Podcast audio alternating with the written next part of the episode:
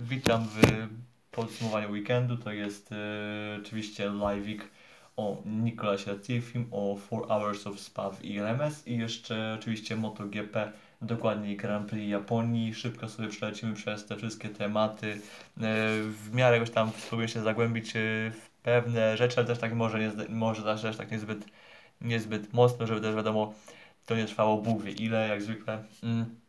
Więc dobra, więc myślę, że możemy zacząć już od pierwszego e, tematu wręcz e, palącego. Mianowicie Nicolas Latifi em, e, powiedział, że jeśli Jos Capito nie odwoła swoich słów, to wiadomo co zrobi. A co powiedział Jos Capito? No, żeby wiadomo co. Więc e, słowo stało się ciałem i Nicolas Latifi został w czwartek, piątek potwierdzony jako kierowca już nie wyścigowy w Williamsie na sezon 2023. Niektórzy mówią, że to nie oznacza, że, że Latifi się w ogóle żegna, żegna z Williamsem, ponieważ podobno może być gdzieś tam kierowcą rezerwowym, rozwojowym. Średnio w takie coś e, bym wierzył, ale to nie jest tak, że, że tak nie może stać, bo może jak najbardziej takie coś się wydarzyć. Tylko ja po prostu daję dość taką średnią wiarę, takie, tak czuję, że to ma, miałoby taki średni sens, skoro mają Jacka Aitkena, skoro mają, mają Jamie Chadwick. E, Aitken no przecież to je, okay, nie jest może już kierow, nie jest może kierowca najwybitniejszy, ale no ma minimum takiego doświadczenia z Formułą 1, ma takie minimum doświadczenia z samochodami wyścigowymi, Em, więc well, no raczej nie, nie byłby chyba gorszy od Latifiego. Plus y, raczej wygląda na to, że na jego miejsce, na miejsce Latifiego wejdzie ktoś porządniejszy. Williams mówi od, od mniej więcej roku, że już pieniądze nie powinny być e, tym priorytetem w momencie ustalania składu, kierowców. Wygląda na to, że, że już mogą się bardziej skupić na talencie, na kierowcach, którzy po prostu mają coś do wniesienia więcej niż e, bogatą sakwę. E, na ten moment wiele wskazuje na to, że to prawdopodobnie będzie albo Nick DeVry, albo to będzie e, Logan Sargent, czyli ich podopieczny z Akademii Williamsa, właśnie takiego, z takiego bardziej driver development programu. E, jak to się finalnie okaże, skończy, to się jeszcze okaże, to się dowiemy w najbliższych pewnie jakichś e, tygodniach, no bo też już no, zbyt wiele czasu do końca roku nie pozostało, bo mamy już właściwie koniec września, właśnie zaraz jest e, początek października, więc już jest jesień już e, większość ekip ma już pewne składy, już ma potwierdzone składy. W tym momencie nie zostało tylko jedno miejsce w, w Alfa Tauri, które zależy od tego tylko, czy Pierre Gasly pójdzie ten do Alpin, e, czy jednak może będzie musiał zostać. E, Jeśli znajdzie Alfa Tauri jego miejsce kogoś solidnego, to wtedy najbardziej Alfa Tauri go puści ten do Alpin.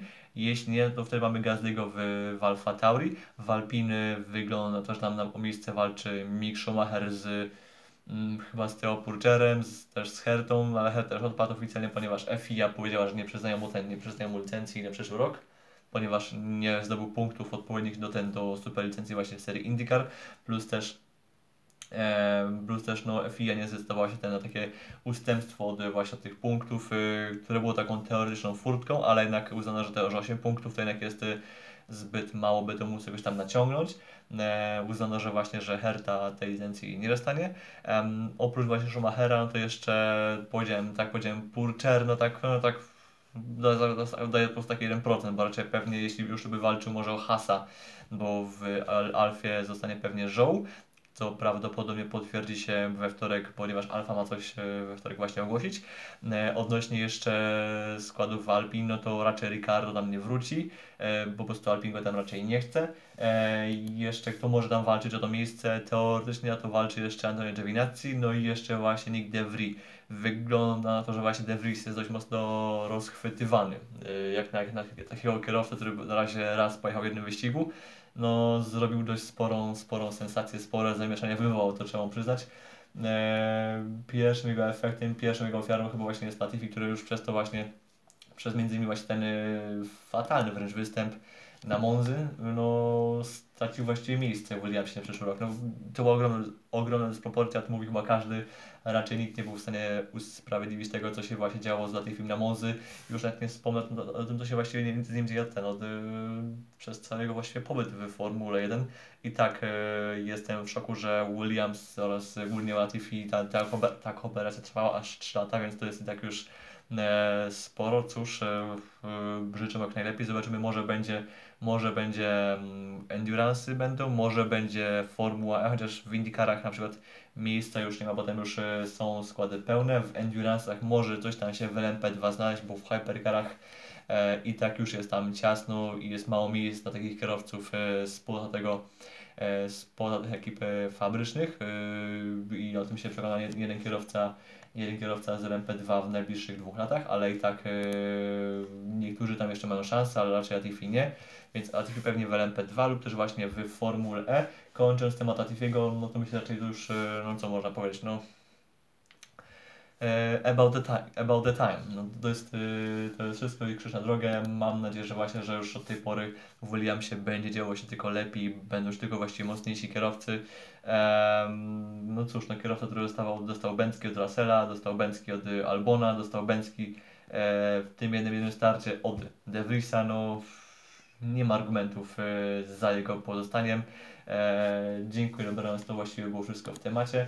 I teraz my możemy myślę przejść już tak właściwie do ten, do, do tematu głównego, czyli właśnie Grand Prix Japonia, to że Motegi. Wróciliśmy do Japonii oraz takiej głębszej Azji po raz pierwszy od 3 lat po wiadomej sytuacji. Po raz ostatni tam jechaliśmy w roku 2019, teraz wrócili tam wrócił MotoGP e, po tej przerwie i cóż, e, czym nas przywita, czym przywitano wyścigi? E, totalnym deszczem, totalną jakąś e, dramą pogodową, bo w piątek okej, troszkę nam e, pokropiło, treningi w miarę suche, wydłużono jest specjalnie tą jedną sesję piątkową, tak jak każdy z trzech raz, by, ten, by nadrobić tą stratę czasową, jaka wynikała z tego, że MotoGP nie było pewne, czy wszystkie ekipy zdążą y, otrzymać rozpakować sprzęt na czas, który leciał prosto DHL-ami z, z Aragonii po Grand Prix Aragon. E, dlatego też e, specjalnie tę sesję wydłużono, ale już potem w sobotę już było już e, tylko gorzej, piątkowa, no piątkowa, sorry, druga sesja treningowa w deszczu, e, mało miarodajna, trzecia sesja, czyli w normalnej sytuacji czwarta sesja w ogóle odwołana. E, kwalifikacje też w ogóle przesunięto, opóźniono o tą, o tą dobrą godzinę. E, najważniejsze, że się w ogóle odbyły. E, I cóż, bardzo niespodziewany grid, no bo hej, na pole position kto? Mark Marquez. E, dokładnie, żeby było śmieszniej, to jest jego pierwsze, pierwsze pole startowe odkąd, e, od właściwie od 3 lat. Dokładnie właśnie też od Motegi, ponieważ przynajmniej właśnie pole position to też było właśnie 3 lata temu właśnie w Japonii, zanim Jean Zarco, Brad Binder i tu jeszcze odnośnie KTM-a, bardzo fajne, trzeba wyróżnić e, to, że m, Miguel Oliveira, który był ósmy, więc e, KTM, no chyba jego, ich chyba najlepsze kwalifikacje w ogóle w tym roku, bo pomijając Katar, więc e, najlepsze w ogóle kwalifikacje od e, Bóg jak dawna. W, e, w Q1 jechali Zarko właśnie z Martinem, czyli duet właśnie ekipy Pramac Racing. E, bardzo im to pomogło, ponieważ e, tej udział w sesji Q1 pozwolił im wyczuć e, asfalt, pozwoli wyczuć nawierzchnię, pozwoli wyczuć w ogóle cały tor, to jakie są osiągi tego, osiągi tego toru, jak się dopasować do, do tych warunków. I to pozwoliło im też potem to przełożyć na ten na Q2, gdy właśnie, gdy już inni rywale, gdy inni zawodnicy e, musieli się z tym torem oswajać właściwie od zera, e, bo hej, poprzednia sesja to była tam gdzieś tej czwartej, piątej e, rano, czyli wtedy, gdy była inna, inna, inna nawierzchnia, inna pogoda, inne, inne temperatury. Po czym 5 godzin później właśnie oni wyjeżdżają na ten na tor. E, No to dostali to troszkę jednak inną sytuację, w której już właśnie ci, co jechali w Q1, właśnie Zarko z Martinem, oni byli w to wszystko lepiej zgrani, byli w to lepiej zaadaptowani. To też pozwoliło właśnie być Zarko drugim na polach startowych. Martinowi pozwoliło to wywalczyć e, miejsce piąte, między innymi tam się, że- się właśnie się znalazł jeszcze Binder oraz Vinieres na Aprili, więc e, no well, w tym deszczu były te właśnie tych par niespodzianek właśnie w postaci KTM, czy też właśnie e, Pramac, a chociaż też Pramac e, to nie jest aż taka niespodzianka, ponieważ nieraz się zdarzało, że hej, hej przecież Zarko był na pole position, albo, albo Martin był na pole position, szczególnie właśnie na początku sezonu, bo parę, parę razy, że miał, że był najszybszy w kwalifikacjach, więc to aż taki surprise nie jest, ale no na pewno im to pomogło właśnie wyczuć te warunki, e, bo Zarko jeszcze w samej końcówce sesji miał taką szansę, miał takie zakusy, żeby właśnie być na pierwszym polu startowym. Finalnie no, seria błędów e, oraz to, że Marek Marquez e, świetnie poskładał okrążenie, no sprawiło, że tego pole position nie było. Właśnie co pomogło Marquezowi być pierwszym w kwalifikacjach, na pewno, na pewno, głównie to, że znaczy po pierwsze Honda dobrze się na tym torze zawsze sprawowała, szczególnie właśnie RC213V. E, ok, wiadomo, że teraz y, obecna Honda się bardzo mocno różni od tego, co było jeszcze te 3 lata temu, opony też są inne, ale taki background, taka, takie podstawy tego motocykla e, nie zmieniły się aż tak radykalnie, to jest cały czas bardzo agresywna maszyna, w dużym skrócie, plus y, fakt, że jedziemy w deszczu, jechaliśmy, były kwalifikacje w deszczu, oznacza to, że prędkości oraz przeciążenia w zakrętach są znacznie niższe, na to oznacza, że Marquez, który jedzie teraz, no, yy, ok, ze zdrową ręką, ale dość mocno osobioną, ponieważ on musi tam budować, budować mięśnie od nowa, yy, w sensie budować całą muskulaturę, całą właśnie całą formę fizyczną oraz tak zwane yy, czucie głębokie yy, oraz właśnie czu, czucie swojego yy, ciała oraz swojego ułożenia na motocyklu. Yy, oznacza, że w deszczu E, ta kondycja fizyczna jest mniej wymagana, a właśnie lepiej się, bardziej premiuje się właśnie taką spokojniejszą, bardziej wyczutą, taką delikatniejszą jazdę i w takiej sytuacji Marquez na tej agresywnej Hondzie właśnie będąc takim bardziej zachowawczym ma większe szanse właśnie w walce niż, niż na suchej nawierzchni. Zresztą do, do tego też zaraz przejdziemy. E, zresztą wystarczy wspomnieć, że właśnie, że nawet nie wiem, w deszczu nawet e, większa masa zawodnika nie jest też taką przeszkodą, ponieważ wyższa masa oznacza, oznacza ten, że motocykl jest lepiej dociążony i opony też lepiej rozgrywają. Dlatego też na przykład Petrucci swego czasu był zawsze najmocniejszy właśnie deszczu, ponieważ no, on jechał w deszczu jako ten wręcz goryl, on po prostu zawsze on w swego czasu w stawce, czyli przez te 5-6 lat jak był właśnie w MotoGP, czy tam trochę więcej nawet, no to on był zawsze tym najcięższym, tym najgrubszym, no najgrubszym nie no, ale naj, po prostu tym zawodnikiem, tym najwięcej ważył.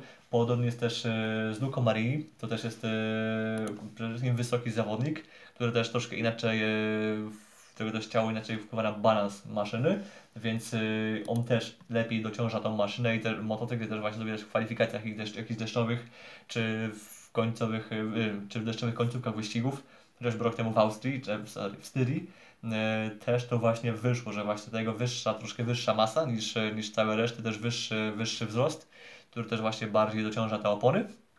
E, nie, że działał cud, ale po prostu przynosi właśnie korzyści.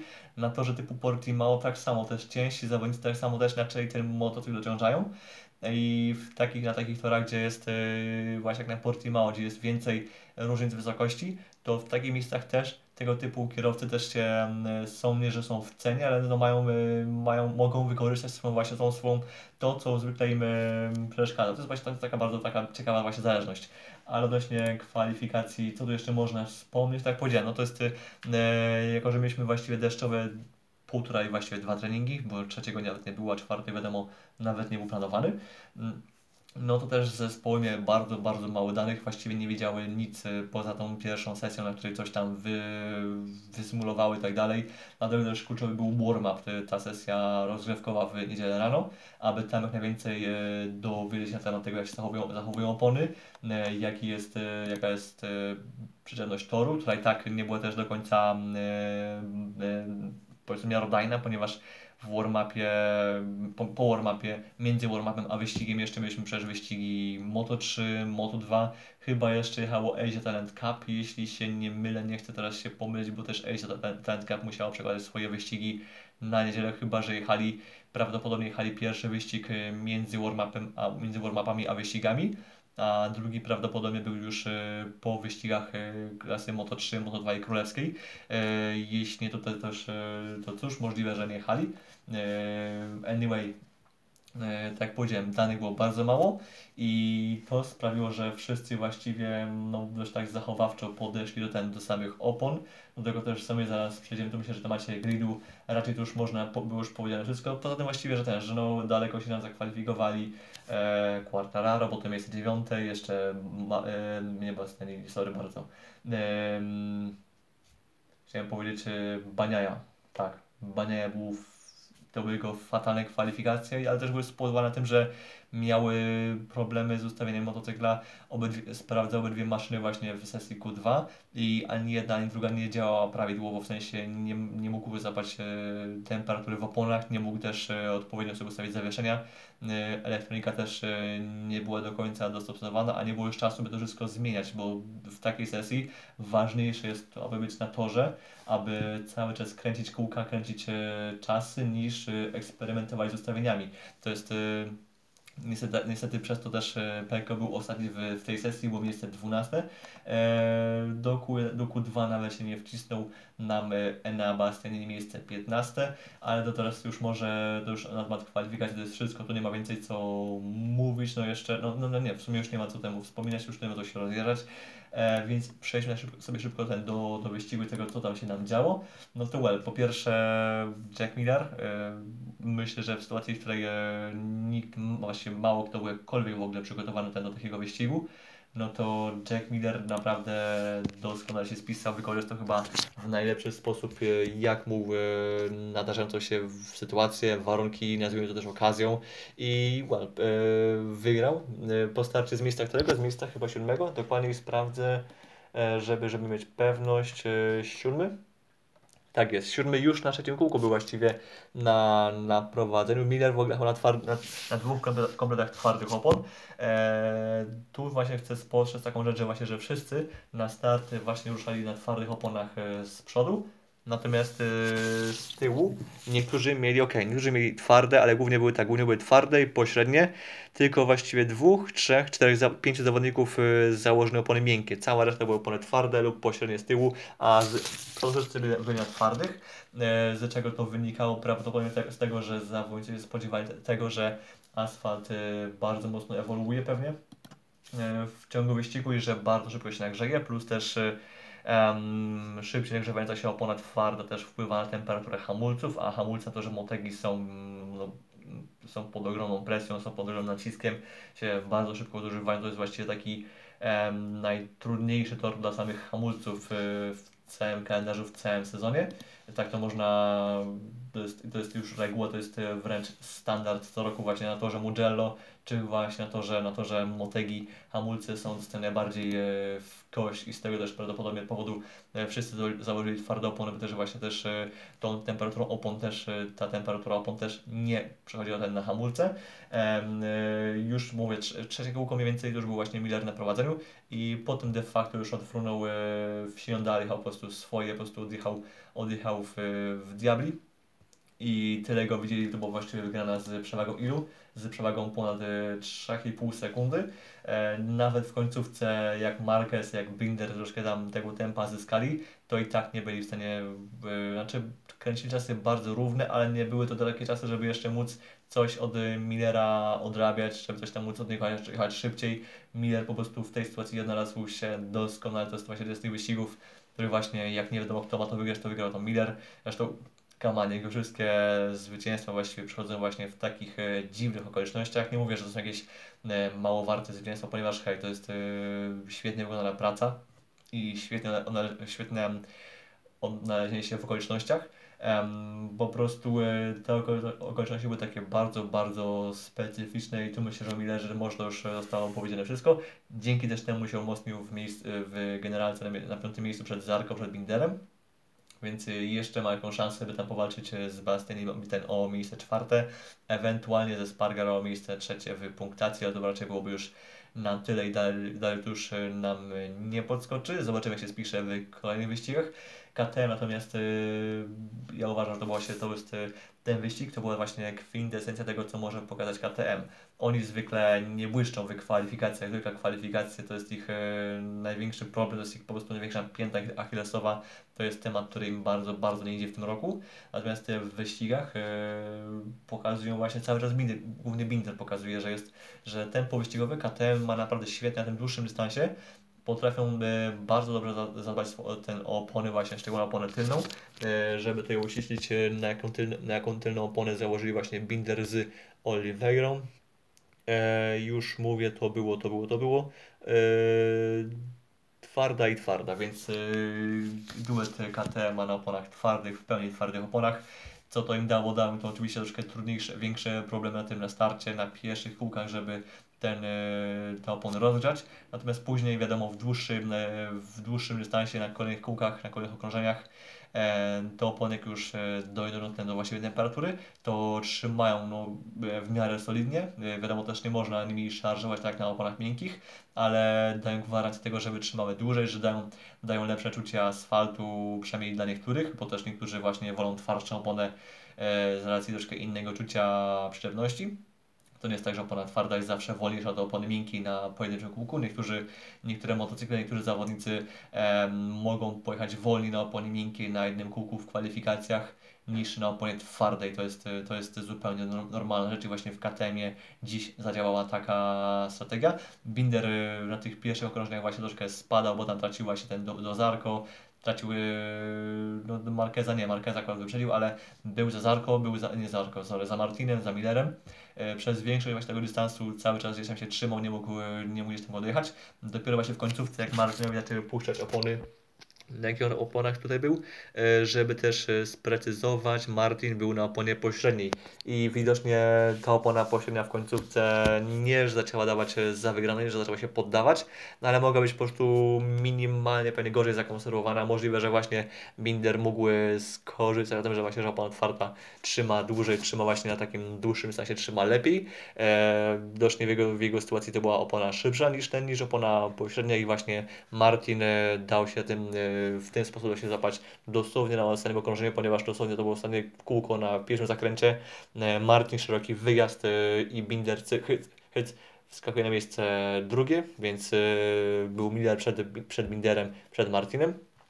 Natomiast Oliveira przez większość właśnie dystansu czwarte miejsce, co byłoby i tak świetne, byłoby już po prostu wręcz e, nie że genialne jak na jego sezon, ale naprawdę byłoby czymś świetnym. Natomiast yy, no niestety na jego drodze jest no, Marquez, który miał dzisiaj oponę miękką, do tego też zaraz przejdziemy. No Marquez w końcówce właśnie yy, widocznie on też miał Widocznie yy, on sobie tak sobie zakonserwował swoją oponę i też sam też yy, zarządzał swoją energią, swoją siłą, która jest, yy, teraz jest bardziej no jednak ograniczona ograniczona jeszcze w tych najbliższych wyścigach, że mimo, że miał tą większą oponę, która w końcówce powinna być, e, powinna e, mieć gorszy performance, powinna mieć, go- mieć gorsze osiągi, to Marquez był na stanie na finiszu wyrwać miejsce, miejsce czwarte z rąk Oliveira i tak właśnie, i tak, i tak drugie miejsce i, czwarte, i piąte dla KTM, to jest takie e, święto lasu, bo i tak odrobili tam sporo punktów w klasyfikacji zespołowej, pośród konstruktorów raczej nie, ale właśnie pośród zespołów e, sporo odrobili, Binder właśnie też zaliczył taki dość spory skok tam z miejsca ósmego na szóste, ten e, w tych dwóch wyścigach, bo miał właśnie bardzo mocną Aragonię, bardzo mocną Japonię, więc Binder ma mm, serię takich dobrych dwóch wyścigów. Zobaczymy, czy ją podtrzyma, podtrzyma w, w Tajlandii. Odnośnie KTM, czy coś tu jeszcze można wspomnieć odnośnie Bindera oraz oraz yy, oraz yy, Millera i, i, i, i kogo jeszcze? I no Miller, Miller i Oliveira. Yy, No, jeszcze może wspomnimy właśnie to o tym, o duecie właśnie e, Pramac Ducati, ponieważ hej, e, warto właśnie słówkiem e, Zarko totalnie się posypał właśnie po starcie, znaczy sam moment, same pierwsze dwa kółka były w miarę ok, bo tam jakieś miejsce piąte, chociaż to i tak był dość, spora, dość spory spadek z drugiego pola. Więc sam start był taki nie, najle- nie najlepszy, ale tempo jeszcze, jeszcze się trzymał właśnie w grupie. Tylko nagle gdzieś tam nam w pierwszej, przed y, końcem pierwszej połowy wyścigu, nagle gdzieś y, hamulce, gdzieś ten w ogóle tył, gdzieś przód, cały, cały motocykl zaczął, zaczął się, e, zaczął w ogóle odjeżdżać, zaczął w ogóle po prostu się ślizgać i nagle cyk, nagle mamy w jednej chwili Zarko nam prawie nie, że wypadł z punktów, ale to nagle było miejsce, które e, już mówię, nagle jakieś miejsce 14-15, po czym e, w- z biegiem dystansu coś tam jeszcze odrabiał, ale no dziś było, było stać maksymalnie na miejsce piąte, na miejsce 11. E, Szkoda, ponieważ właściwie Zarko wyrzucił poza za okno, wyrzucił takie niemal pewne podium. W takiej sytuacji to podium nie, że było, znaczy sorry, nie, że było pewne, ale było bardzo em, bardzo prawdopodobne i były spore szanse, by właśnie takie podium zdobyć, a jemu to by się bardzo przydało właśnie w walce e, jeszcze z Millerem, z Binderem właśnie w, w klasyfikacji indywidualnej.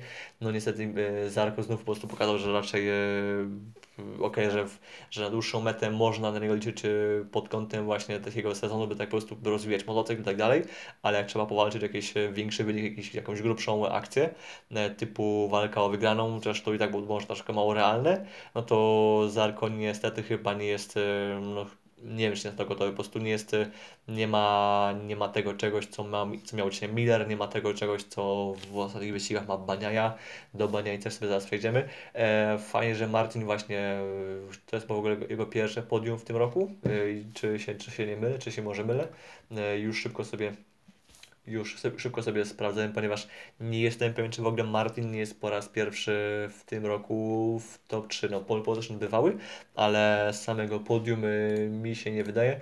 W międzyczasie yy, szybko sobie zaraz przejdziemy ten do właśnie do Marqueza, yy, który ruszał się na ponie miękkiej. Kaman, kaman, kaman, odpalaj się, ok. Yy, Jorge Martin, yy, drugie miejsce w Argentynie. No dobra, no to jest, ale to był też taki dziwny taki wyścig, taki mega no, no kolejny wyścig Imba, tak to można było nazwać. No. E, Argentyna i teraz Japonia w takich dwóch dziwnych okolicznościach. Jeszcze Grand Prix Katalonii.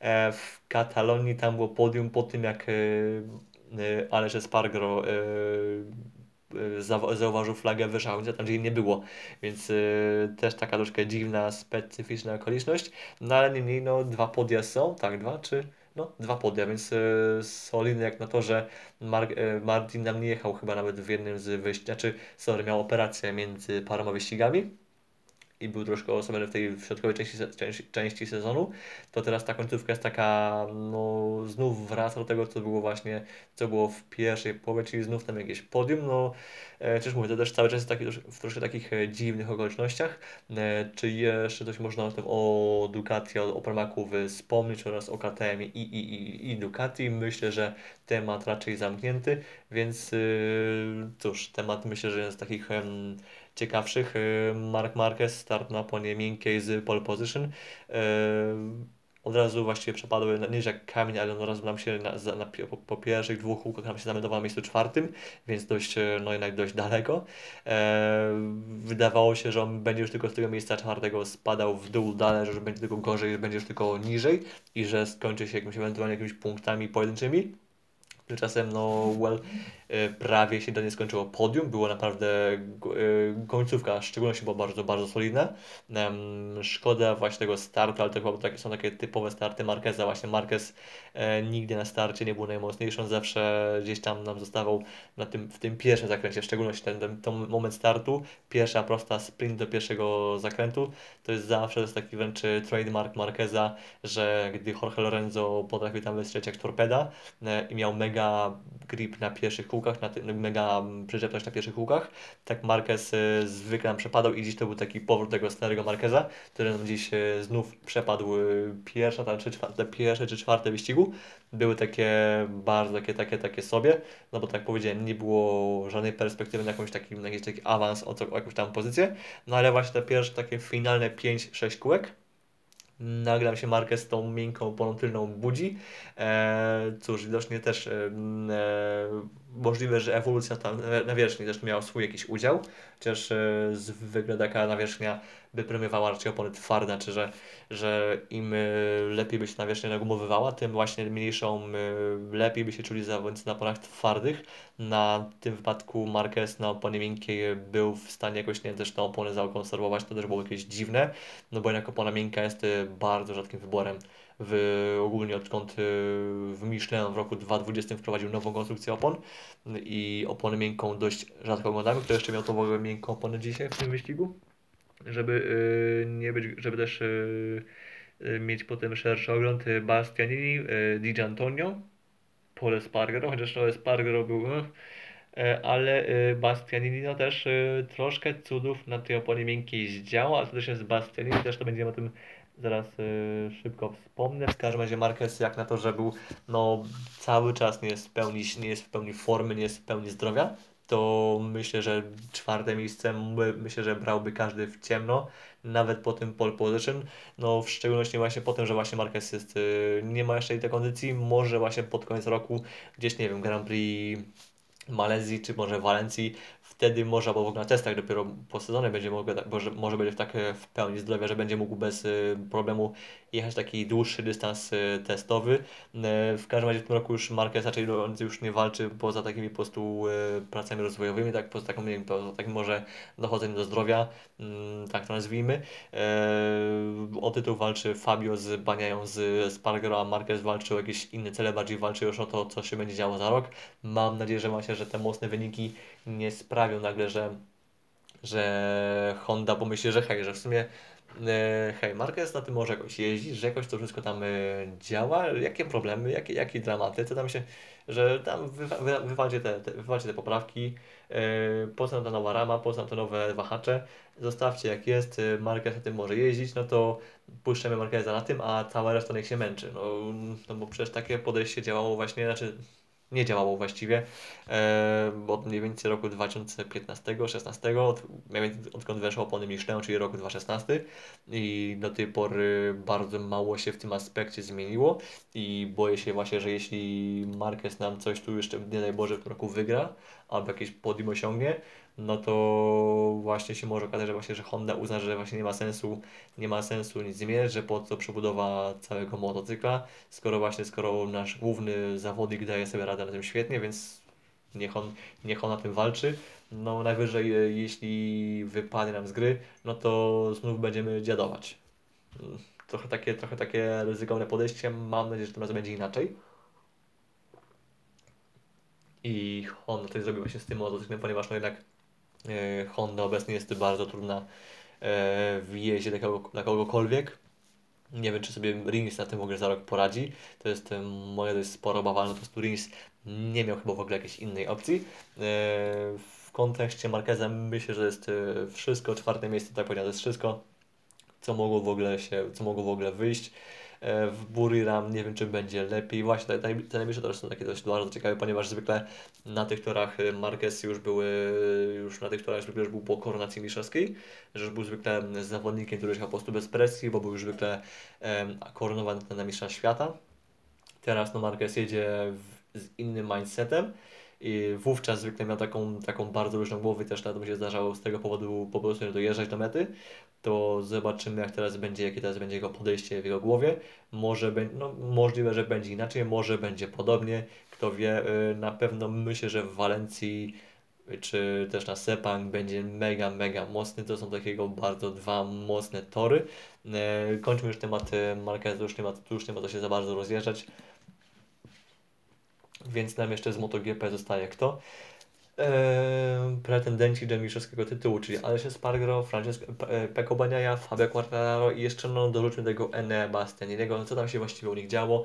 Eee, to może zacznijmy tak sobie od góry w kolejności, no w sumie to jest ciekawa kolejność, ponieważ yy, kolejność na mecie między tą czwórką była, była dzisiaj dokładnie taka sama, nie, sorry, prawie taka sama, E, jak, e, nam, jak w Mistrzostwach Świata obecnie w klasyfikacji, ponieważ był tak, był, był Quartararo jako pierwszy z tej czwórki, potem był drugi, był Bestia, ale trzeci, czwarte miejsce z tej, z tej czwórki zajdzie Spargaro właśnie z Baniają, właśnie gdyby, gdyby wyrzucić z tego zestawienia Bestię, no to wtedy top 3 z, dzisiejszej, z obecnej punktacji sezonu było właśnie na, na mecie w tej kolejności, a właściwie no, na mecie było dwóch e, z tej trójki, ponieważ Peko się wywalił. I dobra, to się działo właśnie w, w tej czwórce, w, pośród tych, no nazwijmy to właśnie pretendentów, ponieważ ok, jeszcze w teorii Bastianini i Espargaro też jeszcze walczą mistrzostwo.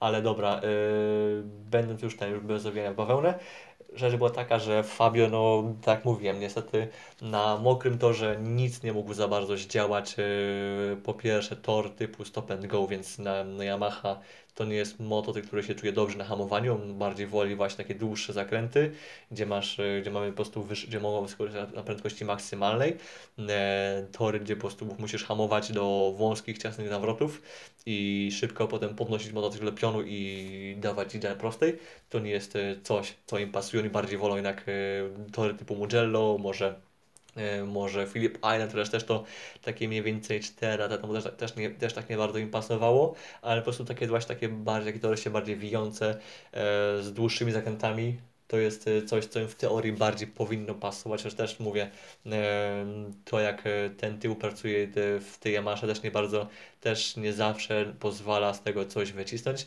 no ale pewnie jest taki, że takie ostre hamowania i ostre przyspieszenia to nie jest, to nie jest ich domena. W tym roku, już nie wspomnę o tym o mocy, a właściwie braku mocy, o braku prędkości maksymalnej też z tego tytułu. I przez to, że właśnie, że mamy tor typu stop and go, mieliśmy też deszcz, a więc no sytuacja, która sprawia, że tył, y, tylna opona w Yamaha też y, nie działa tak jak powinna, nie rozgrzewa się tak jak powinna, nie ma takiej, nie oferuje takiej przydatności, jaką, jaką oferują opony y, w motocyklach innych, innych zawodników, e, sprawiło, że ósme miejsce to i tak było no, całkiem sporo jak na deszcz. Okej, okay, pokonał cały czas czterech, czterech rywali, więc nie było, nie było aż takiej kaszany, ale no i tak no to jest bardzo, bardzo daleko. No gdyby Peko był wyżej, no to raczej nie mówilibyśmy, znaczy no, raczej Fabio byłby, byłby pod mega presją. Na, e, tak, udało to się uratować, dlatego, dlatego że właśnie, że Peko miał pecha. W wyścigu właśnie też e, sam brak mocy, sam brak prędkości maksymalnej też dał mega, mega dał się w znaki e, e, Quartararo, ponieważ no też mówię, że miał tempo, miał prędkość, e, czuł się dobrze, tylko no właśnie przez to, że nie mógł w ogóle atakować Mariniego, tak, e, bo on kończył wyścig za, za, za, za, za Marinim, nie, za Vinalesem. Finalnie był za Vinalesem, bo Vinales miał parę błędów, miał parę problemów, ale przez większość, właściwie większość dystansu no, spędził za Marinim. Na mecie ich rozdzieliło ile? Między Marinim a Vinales, Vinalesem i Quartararo ta trójka się nam zamknęła w, w pół sekundy żeby nie być no, dokładniej. W pół sekundy rozdzieliło całą tą trójkę. Ehm, nie, tak? No, nie. Ehm, momencik, nie, sorry, bardzo źle. E, ponieważ tą trójkę nam rozdzieliło mniej niż 2 sekundy. Więc no bardzo, bardzo blisko. Kolejne dwie dziesiąte przed nimi był jeszcze Oliveira, więc Oliveira troszkę nam przepadał tam w końcówce, ale raczej był zbyt daleko żeby Fabio mógł coś z nim zrobić. Jedynie właśnie Marini był blisko, bo to były dwie dziesiąte między nimi, ale to i tak, e, no raczej akurat po prostu Oliveira to, to akurat wszystko to chyba tak e, wymierzył, że akurat by opona się skończyła dosłownie na mecie. E, zostawmy temat Oliveira, temat bardziej Fabio nas interesuje. Tak jak powiedziałem, było tempo takie ogólne, w czystym, na czystym torze, w czystym powietrzu ale że jechał od startu, jechał za Marini, jechał też za Millerem, chociaż Miller szybko nam się wymeldował do, do czołówki, do naprzód stawki, no to z tego też powodu Quartararo nie mógł po prostu nic zrobić. I tak dobrze, że go nie wyprzedził Pecco, że go nie pokonał, nie pokonał go Bastianini, czy nawet Pole Spargaro, który w na, w tych, na tych pierwszych kółkach coś tam, coś tam nawet y, walczył, ale potem już potem zaczęło padać, no to i tak, i tak, że coś tam właśnie wywalczył, że nie był w stanie, że znaczy, że, nie, że tak nie przegrał, to i tak było coś i zresztą 8 punktów było bardzo, bardzo kluczowe, y, tym bardziej kluczowe, że na samym końcu wyścigu nam się wrócił kto? Baniaja i właśnie tutaj odnośnie Peko. Yy, też wiesz, że on też nie trafił w ogóle chyba z ustawieniami na ten weekend. E, on chyba jechał na oponie pośredniej, ale sprawdźmy to szybko dla pewności. Weko Baniaja, opona twarda, twarda opona, natomiast Bastianini opona miękka, więc well, Weko nie był w stanie w ogóle chyba na tej twardej oponie zrobić, też, to też był troszkę taki może lekko, lekko przestrzelony wybór, no bo tak jak powiedziałem, paru zawodników jechało na te opony miękkie, właśnie Marquez, Bestia, czy, czy też e, Espargaro, czy jeszcze Di Antonia, z różnymi skutkami. Raczej Marquez myślę, że nie żałuje, Bestia też raczej nie żałuje. E, czemu Peko nie jechał na oponie pośredniej, tego się nie dowiemy. I czy mógłby coś może więcej z tego, e, z tego tytułu zdziałać? Może byłby w stanie jakoś lepiej e, bardziej zaatakować na pierwszych łukach. Też tego się dowiemy. Pytanie, czy to miałoby znaczenie. E, w kontekście tego błędu, jaki popełnił na samym końcu, bo właśnie e, całego występu no, niestety się rozchodzi o błąd, jaki, jaki, jakiego doszło na samej, na samym finiszu, właściwie już w samej końcówce, bo to była sytuacja, że Peko już miał e, w końcówce lepsze tempo od Fabio. Niestety problem był taki, że też że Bestia Bastiani też miał, też miał dobrą, też był szybki w samych, na tych ostatnich kółkach i nawet z nim walczył, nawet właściwie wyprzedził w, w pewnym momencie, no to Peko chciał się, chciał to miejsce obronić, chciał miejsce 9 obronić. E, chciał też przy okazji atakować Fabio, ale też e, znalazł się w takim po prostu miejscu, że e, musiał pilnować siebie i z tyłu, i z przodu, by właśnie by raz nie wpaść w Fabio, dwa, żeby też nie dać połknąć e, Bastianiniemu. No pech i właściwie błąd e, Peko sprawił, że e, twarda opona w jego motocyklu się uślizgnęła i dosłownie na milimetry wymijając się z, z Fabio e, poszedł e, jego przód w zakręcie chyba 8-9 jakoś tak. E, w każdym razie po prostu Peko za, zakończył wyścig na deskach w żwirze. E, cenne 7 punktów e, poszło w gwizdu. E, w kontekście właśnie walki o Mistrzostwo Świata jest to bardzo, jest to wręcz, może to być jeden z tych wyścigów tych, tych wręcz kluczowych. Zresztą znaczy, myślę, że w takiej sytuacji, gdzie mamy do zdobycia 100 punktów, i 5 wyścigi, nie 5, 4 wyścigi do mety. sytuacja pod tytułem e, wywrotka na jakimkolwiek etapie wyścigu, czy to na starcie jak tydzień temu Fabio w Aragoni, czy na mecie jak teraz e, Peko w Japonii, no to, to, to, jest ten mini, to jest ten każdy punkt, który po prostu może zaważyć w Mistrzostwie Świata. Zresztą Peko ma też sporo swoich gleb już e, odbytych w tym roku czy mógł cokolwiek zrobić lepiej, no właśnie tego będę po prostu nie popełniać, ale no to jest, to jest yy, tak wręcz randomowe, że w takiej sytuacji, w takim w takim napięciu, w takim amoku, e, trudno jest się czasem, no, trudno jest po prostu e, wyczuć ten moment, którym, jest, którym jeszcze ma się przyczepność, którym się jeszcze motocykl trzyma na wierzchni, a w którym już tak niekoniecznie. Więc no cóż, e, bardzo taki szkolny błąd sprawił, że właściwie, że dziś nie było punktów, a tak jak powiedziałem, te punkty by mu się bardzo, bardzo przydały. Um, czy coś jeszcze można w kontekście PECO wspomnieć? No cóż, zobaczymy, zobaczymy, czy teraz się nam pozbiera po tym wyścigu, czy może znów się zacznie taka seria, że znów będą wywrotki, znów będą błędy i w rezultacie tego Fabio nam załóżmy obroni to prowadzenie i zostanie obroni mistrzostwa świata. To jest, to jest cały czas realny scenariusz.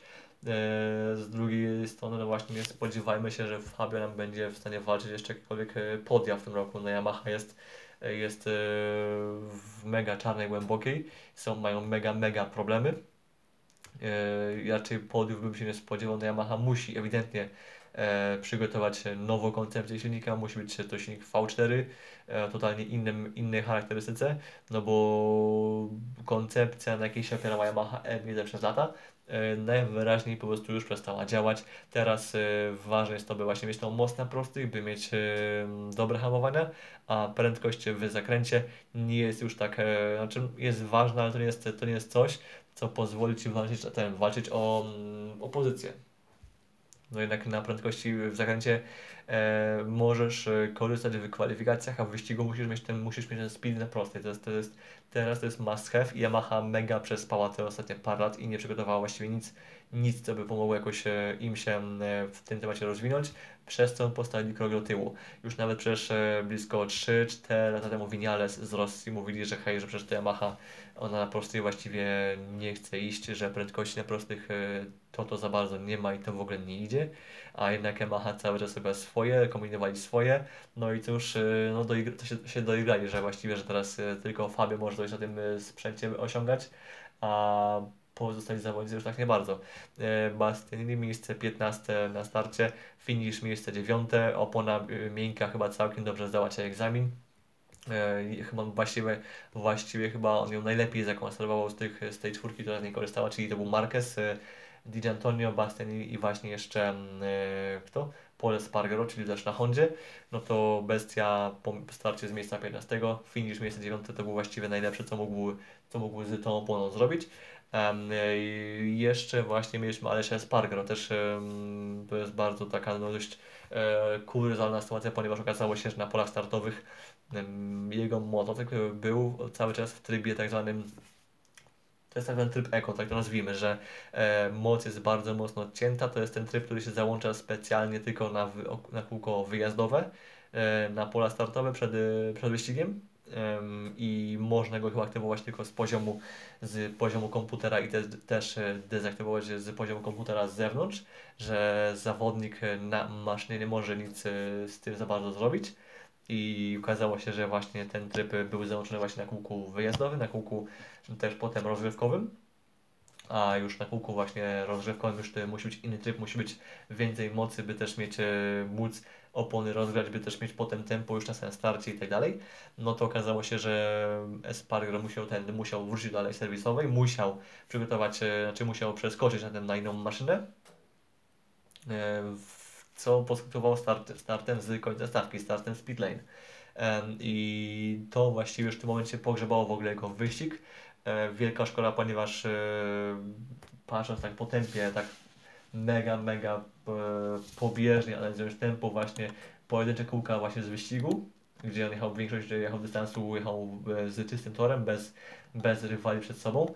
E, spokojnie miał szansę, aby dowieść dzisiaj miejsce, miejsce no, nawet by można wygrać. To jest takie bardzo, bardzo odważne stwierdzenie. Miał naprawdę bardzo świetne tempo. Był bardzo szybki. Kto, kto ma w ogóle fast etapa na końcu, na końcu wyścigu? Yy, się upewnimy. E, fastest lap Jack Miller. No dobra, ale no tempo na dłuższym dystansie, na takich, na, na, na całej sekwencji kółek, no to Aleś miał dzisiaj e, kosmiczne, było naprawdę świetne.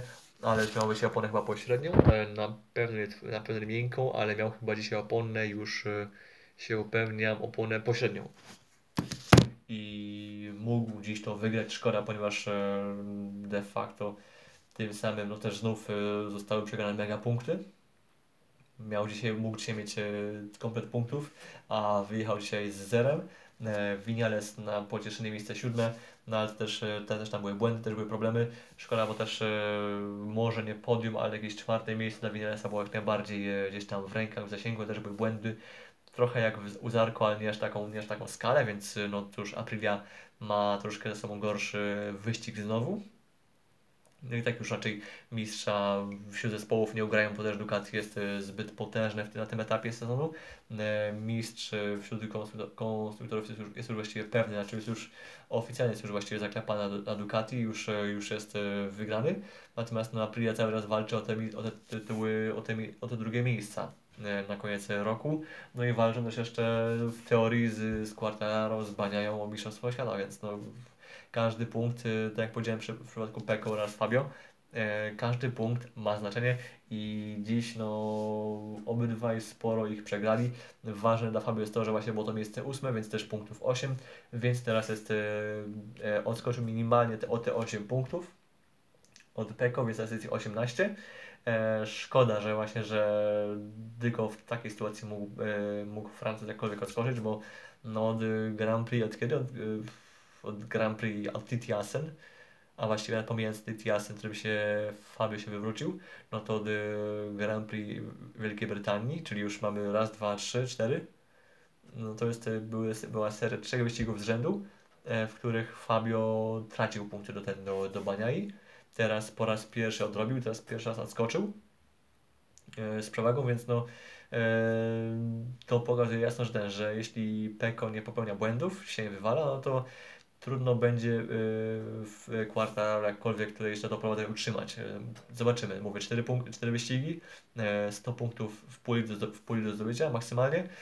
Między nimi jest tylko 18 oczek, oczek różnicy, więc naprawdę się jeszcze może się wiele zdarzyć. E, Espargaro chyba ma teraz około tam e, czy 20 czy niespełna 30 punktów, więc też jeszcze jest w zasięgu i już tam dalej jest Bastianini, więc to jest troszkę już trudniejsza sytuacja, ale myślę, że już możemy skończyć temat, e, ogólny temat MotoGP, czy już, czy jeszcze nie, czy już no tak, myślę, że już e, temat można skończyć. No to well, no to e, rzućmy już, porzućmy MotoGP. Tak jak powiedziałem, e, walka cały czas trwa, cztery rundy do końca, teraz za tydzień, już za tydzień jest teraz już Grand Prix Tajlandii, więc to Buriram, więc kolejny powrót e, po trzech latach nieobecności. To troszkę bardzo podobnej charakterystyce do tego, co mamy w Japonii na Motegi. Y, Na pewno podobnie też może być pod kątem pogody. Na razie prognozy mówią, że może padać, a na pewno pewne jest to, że będzie duszno. To Tajlandia jest bardzo takim miejscem e, tak położonym na mapie świata, że jest e, nie że blisko torpidów, ale e, mamy zwykle tam duchotę. Prawie jak w Malezji, więc e, to może być taki dobry trening przed Sepangi, przed Malezją. No i mówię, tak jak powiedziałem, będzie e, dość podobna indykatoru, bo też taka bardzo stop and go, więc Yamaha może być znów w tarapatach. No cóż, Yamaha nie ma, nie ma teraz e, szczęścia, ma teraz po prostu ogromne problemy, teraz muszą naprawdę, Fabio musi po teraz, nie wiem, e, no, trzymać się mm, każdego, każdego punktu, jak ten, jak, jak ten, jak, jak, jak brzytwy. Tak, tak, to można, tak to można podsumować. Już kończmy temat MotoGP, teraz LMS, czyli drugi i ostatni ważny wyścig w ten weekend. Well, działo się, tak to można, tak to można e, w dużym stopniu podsumować. W takim bardzo, w takim e, wręcz telegraficznym skrócie, ale troszkę może spróbuję troszkę bardziej to rozbić, e, co się działo i jak i dlaczego. Tylko sobie szybko zamknę e, parę okienek i to jest tak. E, kwalifikacje bardzo się dobrze, bardzo dobrze poszły ten dla zespołu e, Cool Racing, który w ogóle zdobył pole position i w LMP2 i w LMP3 e, był totalny lockout właśnie w tych dwóch klasach. Za nimi był IDEX Sport, potem było drugi rząd, było Pani Racing oraz United Autosports. Trzecia linia to były e, Team Turkey oraz Milner Motorsport. Czwarta linia to był e, AF Corse i Prema i tak dalej, i tak dalej. A na końcu w LMP2, właśnie na końcu w ogóle stawki co? Inter Europol Competition. I tutaj to jest tak, yy, problem był taki, że e, Fabio Scherer yy, w trakcie sesji LMP2 spowodował czerwoną flagę, ponieważ się obrócił w długim prawym nawrocie, to jest chyba nawrót Brussels i nie był w stanie wrócić na ten na tor, bo tam, bo stanął w takim miejscu, że po prostu nie mógł sam się, nie mógł sam się z tego miejsca wyjechać e, bez stwarzania zagrożenia, no to e, wywołano mi czerwoną flagę, przez to też jego czasy skasowano, bo w takiej sytuacji regulamin sportowy mówi jasno, że w sytuacji, w której kierowca też załoga powoduje czerwoną flagę w kwalifikacjach, jego czasy się kasuje, więc jest y, z automatu start z końca stawki, więc y, no Scherer miał dzisiaj sporą, miał dzisiaj, y, nie że powiem co robić.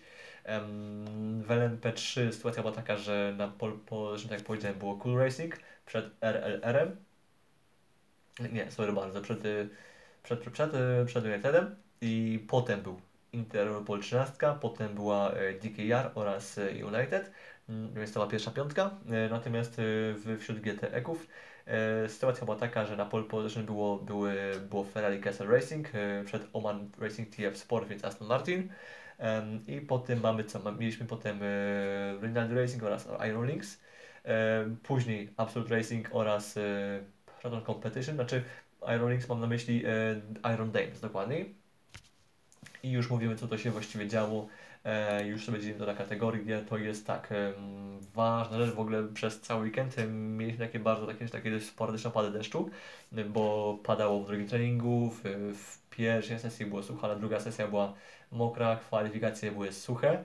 Natomiast y, padało zaraz po kwalifikacjach, padało też y, przed startem wyścigu, więc no, były takie bardzo takie dziwne przejścia, takie bardzo trudne warunki, takie bardzo e, zmienne, o na pewno tak to można nazwać, e, bo już właściwie w dalszej części było sucho, już było już było ok, bez jakichś większych, bez jakiegoś większego ryzyka, natomiast e, już mówię, co się działo, co się działo w, w LMP2, już sobie odpalę właściwie wynik, e, właściwą klasyfikację, bym też widział co i jak, co mi tutaj, co mi tutaj pożyczyłem do szczęścia. No to jest tak, e, po kolei. Yy, czy po kolei, to jest właściwie trudno tak powiedzieć po kolei, bo poni- ponieważ już na starcie mieliśmy spore nawet już przed startem, bo jeszcze przed startem mieliśmy Ilex Sport z dwoma obrotami w, kółku formującym, potem jeszcze zaraz po starcie w żwirze ten wylądował e, Team Virage, który w ogóle też e, żwir zwiedzał no, chyba e, z dwa, trzy razy, e, więc też e, mieli co robić e, porządkowi na torze, było sporo FCY-ów, było sporo właśnie wirtualnych neutra- neutralizacji w ciągu wyścigu, bo właśnie a to ktoś lądował w żwirze, a to był jakiś e, debris na torze i trzeba było, trzeba było je posprzątać, a to ktoś em, uszkodził opony i też należało posprzątać e, szczątki, więc e, było sporo tego bałaganu.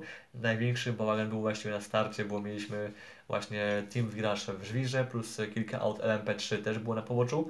E, akurat była bardziej kolizja wzajemna całej trójki niż, niż, e, sam, niż takie osobne wyjazdy w żwir.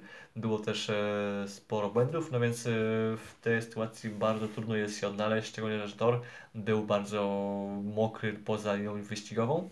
E, Sama linia wyścigowa była, ta, była taka, że akurat jeszcze, że to taki moment przejściowy między slickami a oponą e, na deszcz. Akurat e, w LMS-ie, ogólnie w, w Endurance'ach nie ma opon przejściowych, tylko są opony deszczowe oraz na te na nawierzchnię.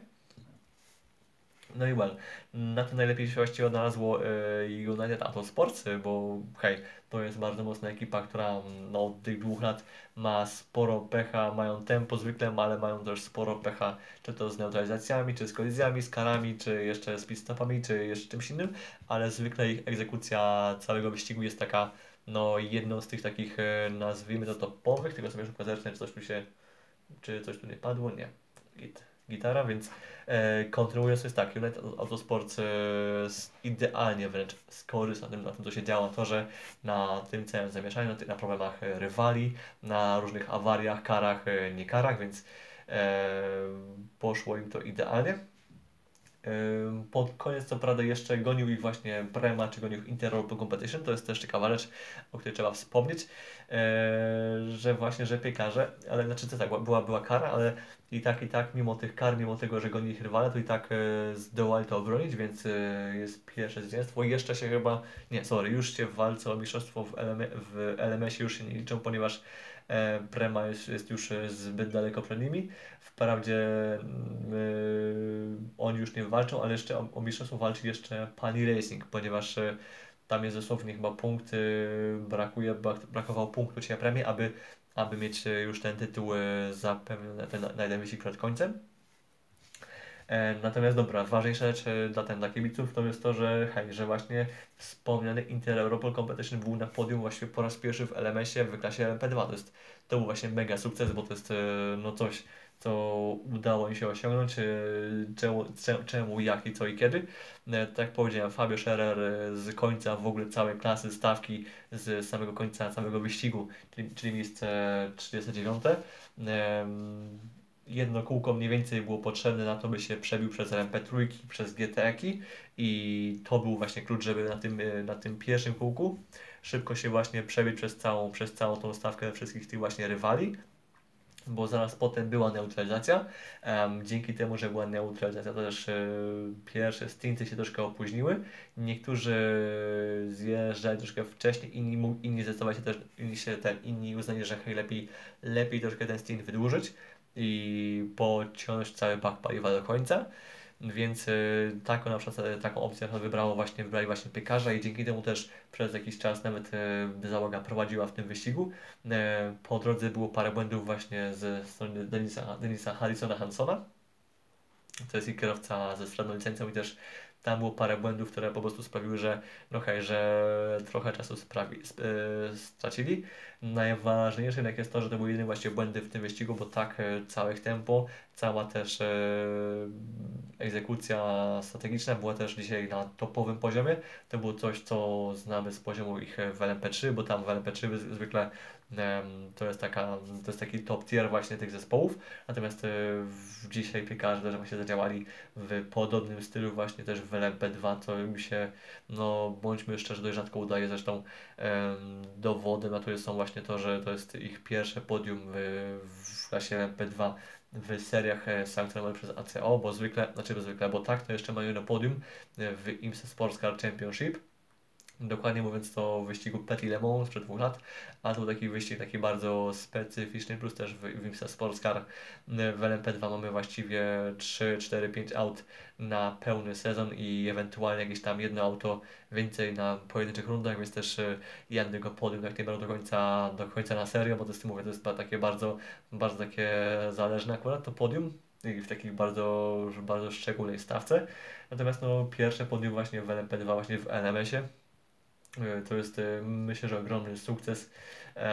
Zobaczymy jak to będzie w kolejnych wyścigach, zobaczymy co, jestem ciekaw co się w ogóle, w ogóle do tego przy, przyczyniło do tego, że mieli takie tempo, bo, bo to, że była dobra egzekucja w, w pit lane, to, że mieli to, że mieli równe tempo, to też jest, jest jeszcze można wytłumaczyć, że mieli też e, dobrze zakładać, zakładać dobre, nowe opony w dobrym momencie, że też byli w stanie nimi zarządzać to jest y, osobne, ale to czemu byli tak szybcy, trudno mi jest to wytłumaczyć. Nawet była taka, sytuacja, że e, Hansen nawet doganiał ten, doganiał chyba auto TDS, czyli też bardzo mocne ekipy, e, gdzie za kierownicą był wtedy Mattia Besz, więc też e, kierowca z mega doświadczeniem, z mega uznaniem w tym sporcie, więc e, widać piekarze byli mieli bardzo mocne tempo, byli, byli, dzisiaj bardzo, bardzo szybcy. E, przy, tak, przy autach, które są właśnie takie same, bo to są wszystko Reki 07, e, każda chyba różnica w ustawieniach czy w czuciu, w czuciu samochodu gra chyba sporą różnicę. Możliwe, że, że sporo w tym wszystkim pomogło to, że na pierwszym stincie był Fabio Scherer, a więc kierowca z mega fantazją, z taką mega, no, mega agresją. Trzeba przyznać, że, też, że e, to w sposób, w jaki się walczył też, e, no, no to, bez tego też nie można przejść obojętnie, bo też e, było parę manewrów, które ok, z jednej strony budziły podziw, no ale było parę takich, które, które troszkę jednak no nie, że budziły jakąś kontrowersję, ale no, no ta akcja z, z kim? Z, chyba z Napierem, no była bardzo taka na granicy kary i tylko to, że właściwie, że był tam dublowany kierowca, to właściwie nie sprawiło to, że e, nie, ten, nie, nie, by nie wywołało kary ten dla, dla Scherera, więc e, no było też sporo w tym wszystkim szczęścia. Mm.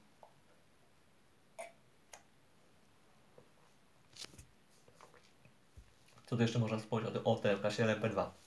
E, no to tak jak powiedziałem, Brema e, po starcie z miejsca ósmego, czy tam siódmego, mniej więcej czwarty rząd.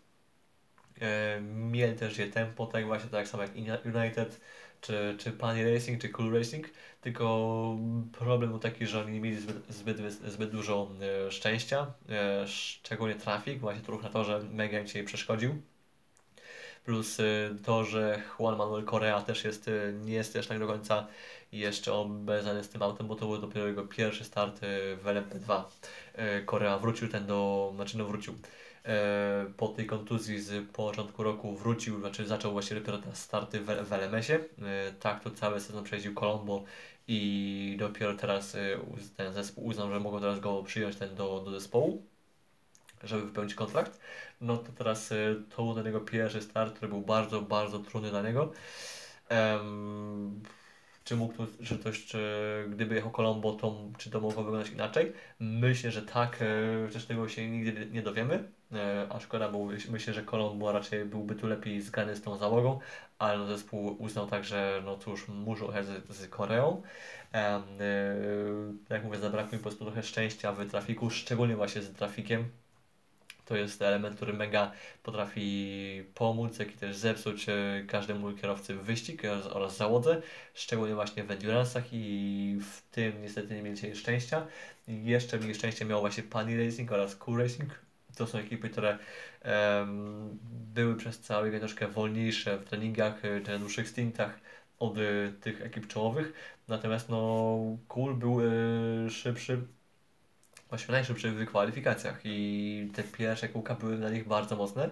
W tych warunkach e, Nicolas Scruton się znalazł właściwie idealnie, był, był, był wręcz, wręcz po prostu fruną na tych pierwszych okrążeniach, e, znaczy na pierwszym i po neutralizacji, tak bądźmy dokładniejsi. E, to tam był wręcz świetny, doskonały, tylko problemy pojawiły się właśnie wtedy, gdy zjechał do boksu, gdy za auto, do auta wskoczył Lapierre, to też auto wyskoczyło potem w trafiku, wyskoczyło wręcz w, no, w brudnym, znaczy po prostu w brudnym powietrzu, za, za rywalami i tak dalej, więc też e, jedziesz z innym tempem, jedziesz też, jedziesz też e, w inny sposób, bo też masz rywali wokół siebie, też musisz cały czas walczyć o to, żeby jak najszybciej się, z nimi uporać i żeby też mieć, e, też, żeby przy tym nie tracić tempa ani czasu. No ale niestety Pech chciał, że właśnie, że raz trafił na Scherrera i też przy nim straciły kierowca właśnie Cool Racing sporo czasu, była też kolizja, był też wyjazd poza właśnie tor przez tą kolizję z, z kierowcą Inter. E, już potem wszystko dobiło to, że była przebita opona, więc e, no totalny dramat i rozpacz, no bo de facto Cool Racing miał takie spokojne tempo na podium, no nawet gdyby nie było tych wszystkich inb i zamieszań, to mogli teraz spokojnie wygrać, no niestety właśnie endurance is endurance, e, taki, jest ten, taki jest ten sport, taki jest, takie są te wyścigi, e, szkoda, bo w kontekście walki o mistrzostwo też to coś by tam, znaczy akurat oni się walce o mistrzostwo już się w ogóle nie liczyli, ale e, zwycięstwo takiej, takiej innej ekipy spoza tego, spoza tego establishmentu tego roku byłoby czymś, e, byłoby czymś mile widzianym, e, bo to by sprawiło, że właśnie, że Orek, że Orek, że Prema oraz oraz United musieliby jeszcze, nie wiem, sorry, że Panis i Prema musieliby jeszcze walczyć do mistrzostwo jeszcze właśnie w Portimao. Finalnie chyba sytuacja jest taka, jest taka że Premie wystarczy pole position w, w, w Portimao, za które wówczas dostaną punkt i ten punkt e, sprawi, że wtedy Prema będzie już miała zbyt dużą przewagę, by móc yy, przegrać mistrzostwo na rzecz, na rzecz Pali Racing. Czy coś jeszcze można w kontekście LMP2 w ogóle wspomnieć, żeby też się nie rozjeżdżać jak zwykle. Na samym, dosłownie na samym finiszu w podklasie Pro Am była walka Team Turkey oraz AF Corse, czyli dwie ekipy właśnie z podklasy Pro Am z bardzo zbliżonymi składami. Finalnie wygrała właśnie Team Turkey. Will Stevens e, na samym finiszu e, naprawdę pojechał świetne, wręcz mordercze kółko.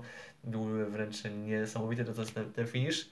E, warto wręcz obejrzeć, bo to było dosłownie, bo to się wręcz rozstrzygnęło to się na jakąś grubość, nie wiem, tylu, tylu milimetrów. To jest taki więcej dystans dzielił właśnie te dwie załogi na mecie. E, to był wręcz no, splitter w splitter, to było wręcz koło w koło, to było właściwie e, nie było nic między nimi właśnie na mecie. Dokładnie między nimi e, różnica to było dokładnie ile 400. 400. To jest, to jest, to jest właściwie nic. To jest e, na przestrzeni 6 godzin z, jedną, z jednym safety garem i paroma FCY. To jest e, bardzo niewielka, to jest, to jest tyle co nic, to jest e, zerowa wręcz różnica. E, w kontekście LMP2 myślę, że to jest, to jest już e, wręcz wszystko. Jeszcze Ilek Sport do tych spinów na kółku formującym, dodam tego to jeszcze, że były jeszcze, potem jeszcze była kolizja z, z innym autem na pierwszym kółku, na pierwszym okrążeniu i to dobiło właściwie auto już terminalnie. Szkoda, no właściwie cały wyścig był na zmarnowanie starty z miejsca drugiego potencjalnie, a finalnie no, nie było ich nawet na mecie przejechać dosłownie połowę dystansu właśnie liderów. Eee, tak jeszcze raz powiem, Inter Europol Competition miejsce drugie po raz pierwszy w karierze w LMS-ie, w LMP2. Eee, dzięki też temu chyba awansują gdzieś tam dość wysoko w, w klasyfikacji generalnej właśnie wśród załóg, chyba nawet do, miejsc, do pierwszej dziesiątki, więc e, ten, ta końcówka sezonu jest dość e, no, powiedział, że udana, ale no pierwsze punkty były gdzie? Chyba były na Monzy, dla LMP2 właśnie w tej załodze w tym roku. Teraz drugie, drugie punkty na SPA, drugi, drugi, drugie z sześciu możliwych.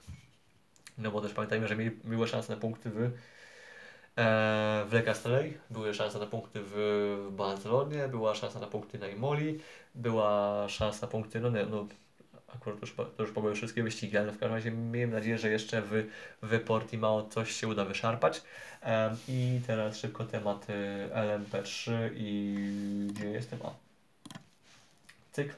I to jest tak, w LMP3 już wyniki odpalone, ładnie, dobra. Um, tak jak powiedziałem, Cool Racing miał y, wszystkie możliwe y, pole position w LMP2, w LMP3 zdobyte. E, na dzisiaj, więc e, byli w świetnej pozycji wyjściowej. Niestety właśnie rzecz jest taka, że tak jak powiedziałem, tor był mokry na starcie, więc e, no, kwestia tego, kto jak się odnalazł na początku. No i e, Cool Racing 17 się odnalazła wręcz fatalnie, bo pierwsze kółka to były właśnie idealne, idealne były dla, dla Interopolu, dla 13, dla DKR, czy też dla United, United Autosport numer 3 te trzy auta się świetnie odnalazły na pierwszych kółkach.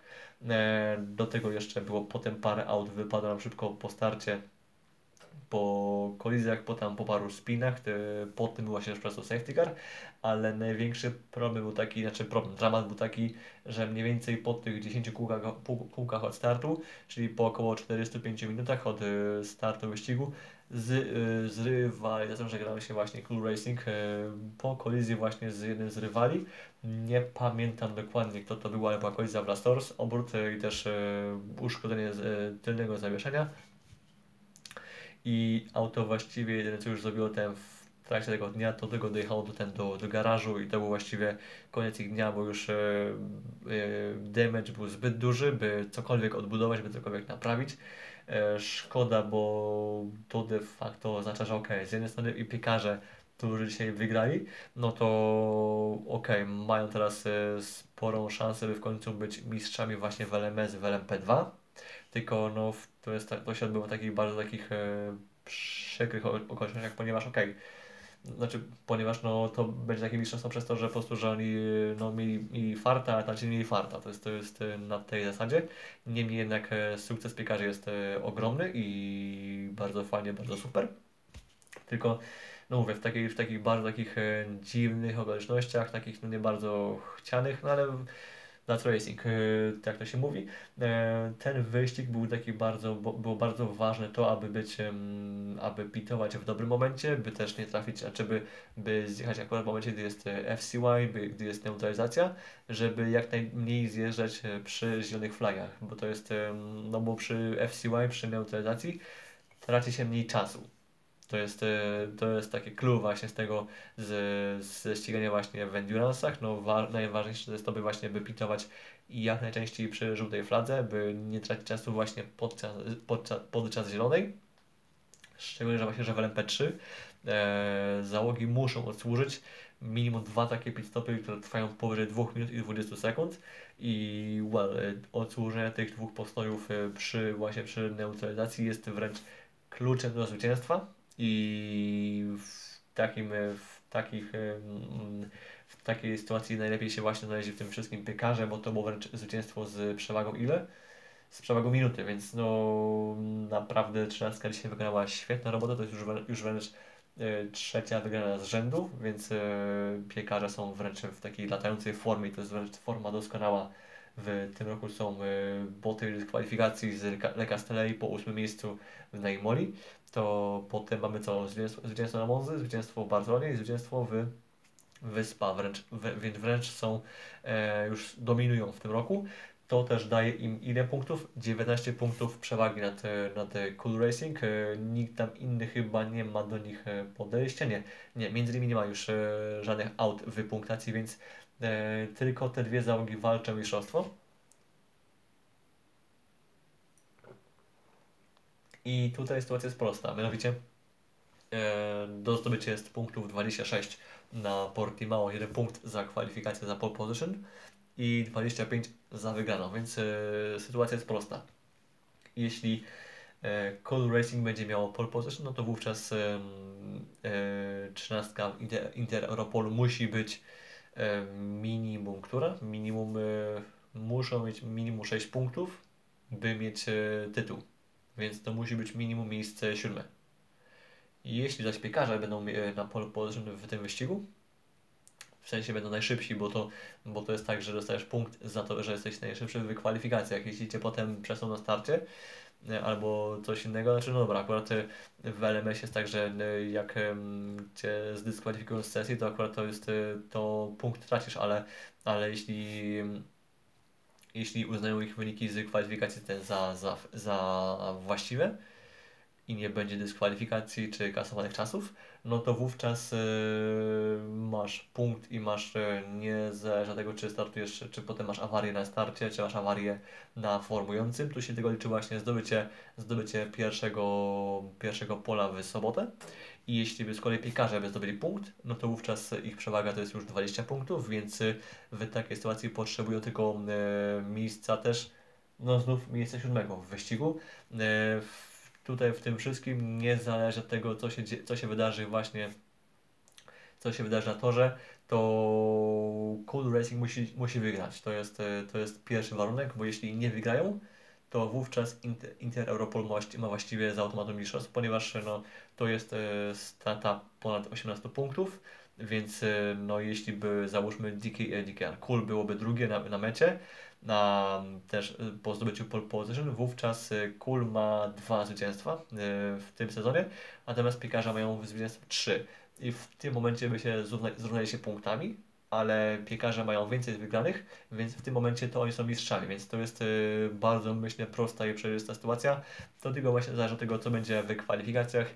Jeśli będzie pole position dla Kul, no to no to musi być miejsce wtedy e, siódme, e, sorry, siódme. Musi być 7 punktów minimum e, na mecie dla piekarzy, więc to musi być miejsce szóste. Jeśli będzie pole position ten dla, dla piekarzy, to właśnie musi być to miejsce tam szóste, e, si sorry, siódme znowu. E, już, już się mieszam. A jeśli nie będzie pole position dla żadnego z nich, no to i tak i tak e, 19 punktów się utrzymuje między innymi ta różnica, więc E, też e, musi być co? Muszą być piekarze na miejscu na miejscu siódmym. Więc e, cały czas póki się trzynastka będzie trzymała tego miejsca siódmego na mecie, znaczy na mecie w końcówce wyścigu, to i tak mają pewne, pewny tytuł i tu się nic nie powinno popsuć. E, dziś na podium też w ogóle mieliśmy DKR Engineering, więc też ekipa, która bardzo, no rok temu była mistrzami LMS-u, W tym roku dość mocno kuśtykają na tych decaynach.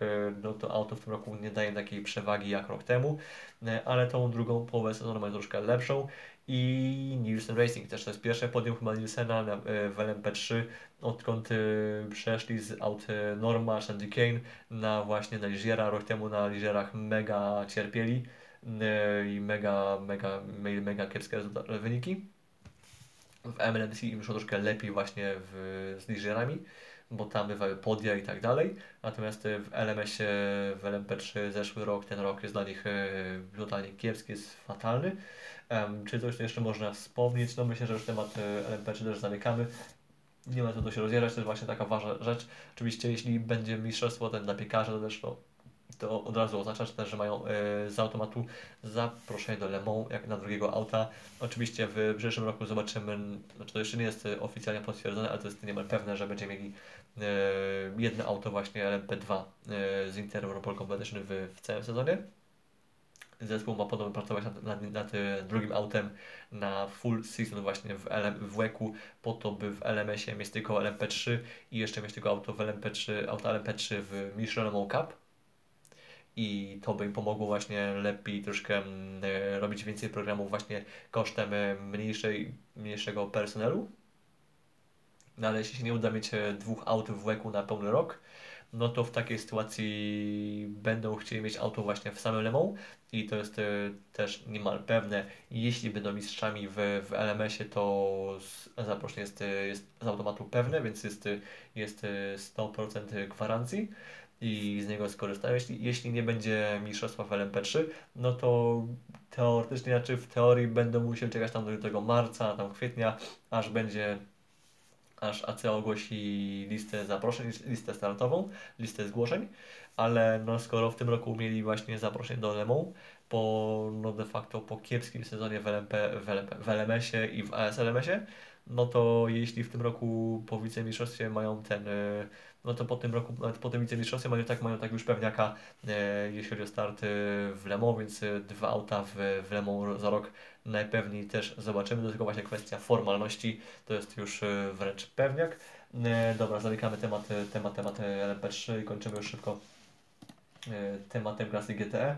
W GTE dość niezbyt dużo się działo, ale było było parę ciekawych akcji z pole że mieliśmy dzisiaj ekipę Castle Racing, która te pierwsze kółka dość mocno dominowała, bo była bardzo pewna właśnie z Konradem Grünewaldem za kierownicą, tylko no jako, że tor spa y, na sucho jest bardzo trudny, a na mokrym torze jest jeszcze gorzej, jest jeszcze trudniej, no to well, co się okazało, no był spin w Orusz Radion, y, było dużo szczęścia w tym, że raz y, nie wydzwonił w jedną bandę, dwa nie wydzwonił w drugą bandę, trzy nie wydzwonił w jednego rywala, cztery nie wydzwonił w drugiego rywala, 5 wreszcie nie, wydzwonił, yy, nie wydzwoniła w niego Iron Dames. Tutaj Sarabowi się sporo strachu najadła, że było naprawdę bardzo blisko e, czołowej kraksy, żeby ten, żeby się właśnie dwa auta spotkały frontami, obydwa Ferrari. Byłoby bardzo nieprzyjemnie przy tej prędkości, no udało się tego ominąć. Też mówiła Sarabowi, że to było takie mega instynktowne, że mega instynktownie musiała tutaj postąpić, jak to, jak to na kierowcę przystało. E, I w, tym momencie wydawało się, że właśnie, że mega przewagę ma właśnie Iron Dames do tego, by wreszcie wygrać w LMS-ie. Yet again nie udało się niestety znów e, tym razem właśnie Castle Racing miało zbyt mocne tempo, było zbyt szybkie, aby móc, e, aby, aby móc to przegrać.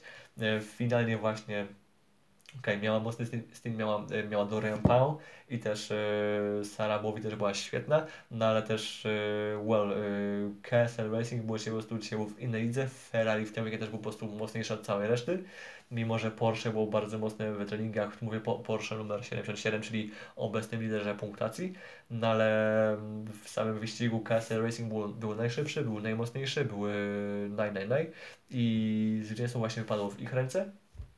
Drugim jest Iron Dames, więc znów y, damska ekipa pokazała właśnie mega tempa, mega formę. Ten rok jest właśnie, myślę, że wręcz doskonały ten dla tej załogi i tylko jakieś takie pechowe sytuacje typu start z Barcelony, typu jakieś tam, y, dosłownie jakieś tam, nie wiem, parę gorszych kółek w ciągu wyścigu. To jest jedyne, co może ich dzielić od zwycięstwa. To jest na Monzy było blisko w Łeku, Dziś e, też niewiele zabrakło, no, dosłownie 8 sekund na mecie, no ale w kontekście tego, że poza tym jednym autem znów poza jednym autem e, nikt nie był w stanie im podejść, im zagrozić, no to i tak jest, e, wymaga, no myślę, że pochwały to jest wręcz świetne. E, cały czas mówię, wygrały w tym roku 24 Hours of Spa w swojej klasie, więc Iron Dames nie zależy od końcowych wyników, od końcowych rezultatów ma, ma prawo być w pełni dumny ze swoich osiągnięć. To jest naprawdę coś świetnego dla kobiety w motorsporcie. To jest Iron Davis jest e, świetną inicjatywą i myślę, że jak najbardziej to musi być, być wręcz kontrolowane w kolejnych latach i myślę, że będzie. To nie ma raczej, nie ma raczej wątpliwości. Zresztą też e, wystarczy wspomnieć, że, ten, że w najbliższych tygodniach znaczy zaraz po 8 Hours of Bahrain na testach młodych kierowców zobaczymy Dorian Pan w, w samochodzie LMP2 w ekipie, chyba w aucie, w aucie Premy, yy, nie jestem pewien. W każdym razie Dorian yy, pojedzie właśnie w aucie LMP2, więc yy, super Yupi, wręcz jest super.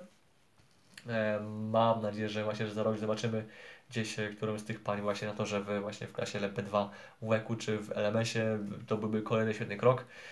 Zresztą mamy, mamy Sofię Flersz, Mamy też Lilo Wady w Weku właśnie w Richard New Racing i za rok możemy też mieć kolejną właśnie znów damską załogę właśnie e, w LMP2. E, tu jeszcze będzie sporo pewnie do dogadania, to się jeszcze okaże, to już myślę, że te, tu się nie ma co rozjeżdżać na ten temat. drugie, drugie miejsce właśnie Iron Davis, trzecie było Porsche Absolute Racing, a do samego finiszu prawie do samego końca no, yy, walczyli właśnie z TF Sportem z numerem 69 E, finalnie to było między innymi 5 sekund, ale jeszcze na tych ostatnich kółkach to nie było właśnie pewne, bo mocny stint miał pod koniec właśnie e, Marco Sorensen, czyli no myślę, że kierowca, którego, którego raczej w endurance'ach e, przedstawiać nie trzeba. Myślę, że bardzo, wielu wie, że jest mega szybki w największym skrócie, prawie tak szybki jak Niki Team. Mm, taki hint tylko. To była pierwsza czwórka tym, w tej klasie też nie mamy jeszcze mistrza, mistrza klasy, jeszcze też e, na Portimao nam się wszystko musi rozstrzygnąć. E, tam na razie na naprowadzę cały czas Porsche i tak jak powiedziałem, e, w LMP2 pewnie, prawdopodobnie Prema to jest spora szansa, bo to już, to już tylko właściwie Kataklizm mógłby ich pozbawić, pozbawić mistrzostwa. W LMP3 Inter Europol Competition też ma sporą przewagę, też się może sporo wydarzyć. Tak jak mówię, 19 punktów to nie jest 26 punktów, to jeszcze nie jest to, jeszcze nie jest to i nie takie już e, sytuacje się wykraczały. E, no i w GTE cały czas jeszcze Porsche nam prowadzi. Zobaczymy, czy znów będzie Grande Ferrari, czy jednak będzie, czy jednak będzie końcowy triumf Porsche, to się okaże. E, ten weekend był taki mega, poszedł tak mega po tym pod znakiem deszczu, bo też padało jeszcze na Red Bull Ringu, padało właśnie na Spa, padało na Monzy, na Red Bull Ringu były DTM-y, też na Monzy było GT Open, nie miałem okazji tego śledzić, ale wiem, że e, no, Monza na deszczu też jest e, świetna, też daje radę. E, tu raczej nie będę się o tym, o tym temat rozjeżdżał. Well, i teraz co? Za tydzień mamy już Grand Prix Singapuru w F1 i mamy teraz Grand Prix Tajlandii w, w MotoGP, więc będzie się działo i chyba mamy jeszcze IMSA Sports Car Mamy chyba jeszcze IMSA Sportscar WWW. Eee, Petit Le Mans. Więc e, koniec pewnej ery, koniec ery DPI. To jest ostatni wyścig e, tejże klasy. Zaraz po Petit Le Mans, e, w pierwszych dniach po, po tym wyścigu, mamy taki grupowy test aut LMDH, więc będzie tam Acura, będzie Porsche, będzie BMW, Cadillac, więc będzie, będzie co testować, będzie komu będzie co o czym mówić. Um, ja myślę, że to będzie wszystko i najładniej. Zapraszam mniej więcej w czwartek przed Grand Prix właśnie Singapuru i Tajlandii. To myślę, że byłoby dzisiaj na dzisiaj wszystko.